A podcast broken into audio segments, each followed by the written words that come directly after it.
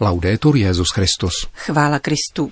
Posloucháte české vysílání Vatikánského rozhlasu ve čtvrtek 28. května.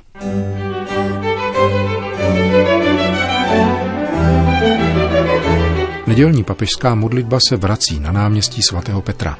Utvářejme kulturu života, která by hájila důstojnost všech lidí, píše papež František biskupům Spojeného království. Blahoslavený Charles de Foucauld byl mužem adorace, říká postulátor jeho kanonizačního procesu. To jsou hlavní témata našeho dnešního pořadu, kterým provázejí Milan Glázr a Johanna Bromková. Zprávy Vatikánského rozhlasu. Vatikán. Na slavnost seslání Ducha svatého bude papež František sloužit mši v kapli Nejsvětější svátosti ve Vatikánské bazilice. Ve 12 hodin se pak po dvouměsíční přestávce vrátí k modlitbě s věřícími na náměstí svatého Petra. Trochu jiná je ta dnešní modlitba Anděl Páně s papežem zavřeným v kleci této knihovny, ale cítím vaši přítomnost, až jsem vám na blízku, řekl svatý otec po přesunutí veřejných modliteb do Apoštolského paláce v neděli 8. března. Od příští neděle tedy tato nezvyklá situace končí a nedělní modlitby se vracejí na náměstí svatého Petra. Katecheze ze středeční generální audience prozatím zůstanou přinášené z knihovny Apoštolského paláce. Velká Británie. Papež František se obrátil k biskupům Spojeného království v poselství u příležitosti Dne pro život. Žádá je o modlitbu za všechny lidi, kteří podporují hodnotu a důstojnost každého lidského života. Vyslovuje přání, aby současná situace ve zdravotnictví vyústila v prosazení takové kultury života, která by dbala na obhajobu všech božích dětí, počínaje těmi nejzranitelnějšími. Zvol život, tak zní téma letošního Dne pro život, každoroční iniciativy biskupské konference Anglie a Walesu ve spolupráci se skotskými a irskými biskupy. Jejímž cílem je upozornit veřejné mínění na britských ostrovech na význam a hodnotu lidského života v každé jeho fázi a za všech okolností. Den pro život se měl slavit 31. května ve Skotsku, 21. června v Anglii a 7. října v Irsku, avšak kvůli koronaviru se tato data pravděpodobně změní. Papež František v listě zdůrazňuje, že téma Zvol život je skutečně příhodné v roce, kdy si připomínáme 25 let od zveřejnění encykliky Evangelium Vitae, v níž svatý Jan Pavel II. Vyzdvihl cenu a nedotknutelnost lidského života.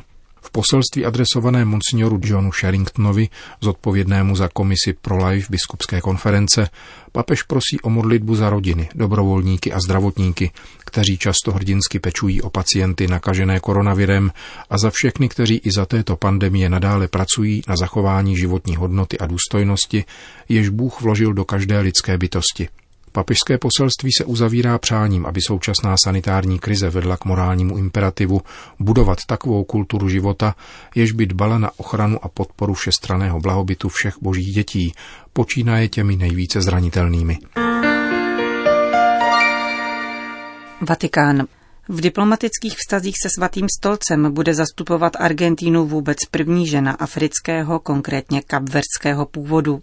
Nová velvyslankyně Marie Fernanda Silva předala Svatému otci a rodákovi pověřovací listiny ve chvíli, kdy jejich vlasti opětovně hrozí insolvence. Papež byl velice rád, že do tohoto úřadu jmenovali ženu, a to mne potěšilo, svěřila se argentinská diplomatka po papežské audienci tiskové agentuře Telam. Zahájil audienci společnou modlitbou s novou ambasadorkou a diplomatickým doprovodem a poté se odebral k soukromému hovoru se slovy Nyní spolu půjdeme uspořádat svět. Marie Fernanda Silva papeže informovala o tom, jak Argentina zvládá probíhající pandemii. Hovořilo se také o pracovní skupině, kterou papež ustanovil při Úřadu pro službu integrálnímu lidskému rozvoji s cílem připravovat se na postkoronavirovou budoucnost.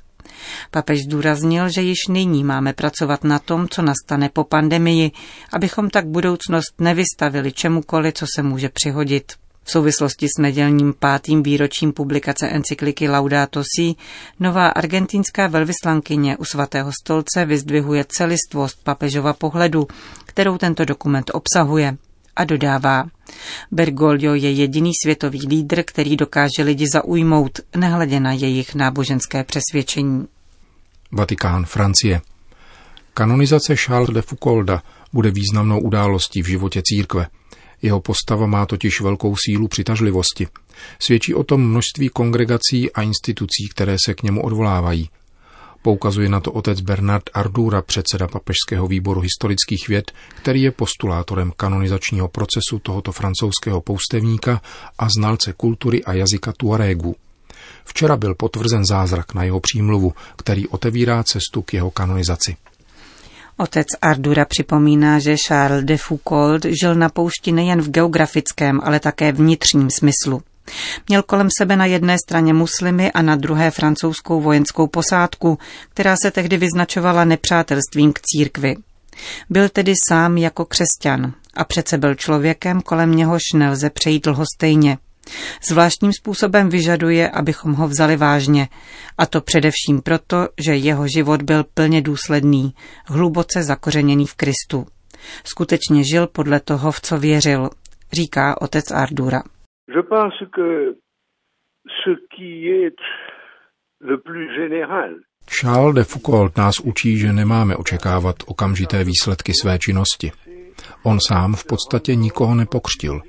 Žil ale ctností naděje, spoléhal na boží konání v duši člověka. Charles de Foucauld dokázal toto boží dílo rozpoznávat. Sám připomíná, že náš způsob bytí má podstatný význam v misijním svědectví o naší víře. Nejpodstatnějším rysem Charlese de Foucaulda, tím, co nikdy nezestárne, je setkání s Kristem v písmu svatém a v Eucharistii. Byl člověkem adorace. Kristova přítomnost pro něho byla jádrem všeho a pro ty, kdo byli nyní několik měsíců připraveni o možnost účastnit se Eucharistie, je to připomínka, abychom zaměřili svůj život na setkání s Kristem v Evangeliu a Eucharistii. To je stále aktuální. Je to podstata křesťanského života, a byla to také podstata života Charlese de Foucaulda.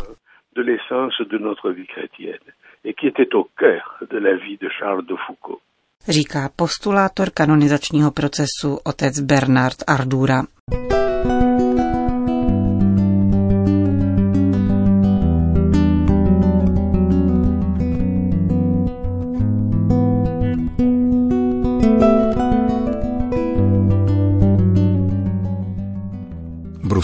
Na začátku byla Evropa zcela nepřítomná. Jednotlivé státy mysleli sami na sebe a zavírali hranice. Obraz Evropy tím hodně utrpěl. Četl jsem v tisku komentář, který jsem nedotkl. V severských zemích jsme se dívali na umírání Italů, aniž bychom nějak zasáhli. Měli jsme naopak od počátku zapotřebí evropské empatie, protože netrpěli jen Italové, Španělé či Francouzi, ale naši bratři a sestry, říká kardinál Jean-Claude Hollerich. Arcibiskup Lucemburku a předseda Komise episkopátu Evropské unie nešetří poměrně tvrdými slovy, když se v rozhovoru pro deník La Croix, uskutečněném ve spolupráci s nizozemským katolickým deníkem Nederlands Dagblad, zamýšlí nad vztahem Evropské unie k zemím, ve kterých se nejvíce projevila koronavirová nákaza. Lucemburský kardinál hodnotí pozitivně podpůrný fond, jaký navrhla Francie a Německo. Tento solidární nástroj se ubírá správným směrem, komentuje a dodává: všechny země, byť jednají z národního egoismu, by měly pochopit, že jednota je jejich vlastním zájmem. Bez spolupráce nejprve zničí měnovou unii a poté celou Evropskou unii. Nynější krize ukázala, že je třeba pokročit v procesu integrace, jinak se Evropa zhroutí, soudí předseda evropských biskupů. Nejde o to vše komunitarizovat, upozorňuje kardinál Hollerich, nýbrž patřičně reagovat na krizi. Lucemburský jezuita poté v rozhovoru pro katolické deníky varuje: tato pohroma nebude poslední, i vzhledem k tomu, že nynější krize je nicotná v porovnání s tím, co státy čeká v důsledku klimatických změn. A co se týče migrantů, upřesňuje, když nějaká společnost prochází hlubokou změnou, vyvstává nereálný strach a hledají se viníci, migranti, příslušníci jiných náboženství a podobně. Pokud se ovšem političtí či náboženští představitelé chytí do této léčky, je to od nich nezodpovědné, říká lucemburský kardinál Jean-Claude Hollerich.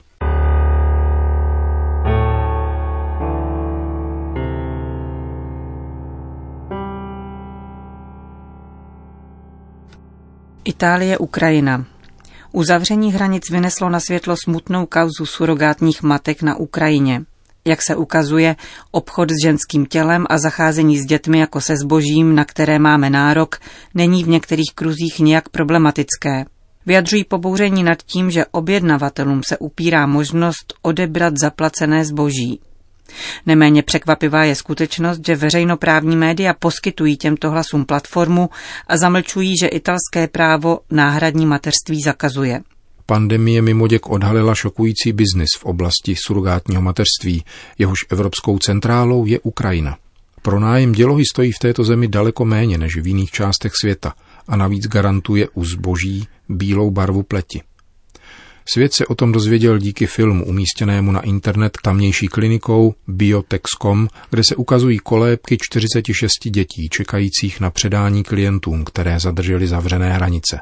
Petice zákazníků z Itálie se dostala do rukou italského velvyslance, který ovšem žádost jednoznačně odmítl s poukazem na platné právo, které pronájem dělohy nedovoluje. Reakcí na to byla série článků publikovaných mimo jiné na stránkách levicového deníku La Repubblica. Představovaly smutné osudy neplodných matek a surogaci jako altruistické gesto. 55letá Angela mluví o nelítostnosti úředníků, kteří jí nedovolují vyzvednout dcerku.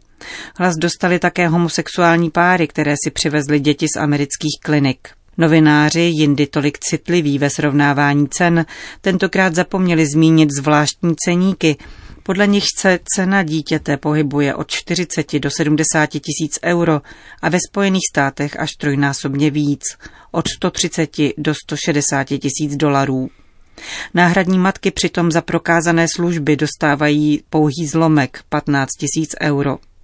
V ceníku se objevuje dokonce kategorie VIP, zkracující délku čekání na náhradní matku a zavazující se k poskytnutí dalších služeb, například vyloučení veškerých anomálií plodu.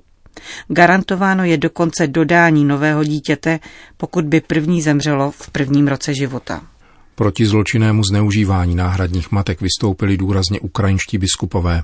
Připomínají nepřípustnost pošlapávání důstojnosti zoufalých žen a zacházení s dětmi jako se zbožím, které lze objednat a koupit. Vybídli rovněž vládu své země, aby surogátní mateřství co nejrychleji zakázala. Podle italského tisku, který tuto tristní kauzu denuncoval, je na Ukrajině nejméně 500 dětí narozených z náhradních matek, jejichž předání pandemie znemožnila. Drama čekajících dětí je na druhé straně využíváno k zaujetí smířlivého stanoviska k tomuto zločinnému obchodu, na kterém náhradní matky nakonec vydělávají nejméně. Z celé diskuze se navíc zcela vytrácí drama, jakým je pro tyto matky oddálení dítěte, které nosily, a pozdější psychologické problémy.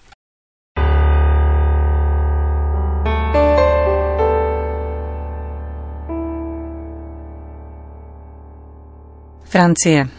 Francouzská katolická média dokázala pozitivně využít pandemických restrikcí. Sledovanost francouzské televizní stanice KTO v minulých měsících pětinásobně vzrostla. Podobný úspěch zaznamenala také na internetu, kde je více než polovina diváků mladších 45 let. KTO je jedním z průkopnických projektů kardinála Žána Marie Listižera, dlouholetého pařížského arcibiskupa. Televize vznikla v roce 1999, tedy v rámci příprav na oslavy jubilejního roku 2000. Zpočátku se potýkala s velkými finančními i personálními problémy a kardinál Listižer byl proto velmi kritizován. Dnes se její programy vysílají v 88 zemích světa. Během karantény zařadila KTO do vysílání ranní papežskou mši z domu svaté Marty a modlitby ze zavřených Lourdes. Populární byly rovněž setkání s kněžími, kteří odpovídali na otázky diváků ohledně víry v čase pandemie. Podle ředitele televize byla po těchto programech velká poptávka. Lidé chtěli, aby je někdo vedl a doprovázel v modlitbě, aby v této těžké chvíli nestráceli radost, říká Philippine de Saint-Pierre.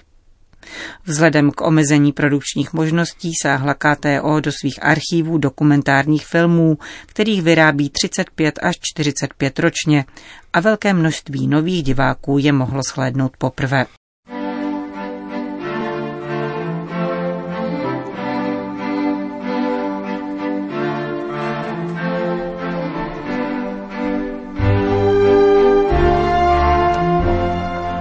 Končíme české vysílání Vatikánského rozhlasu. Chvála Kristu. Laudetur Jesus Christus.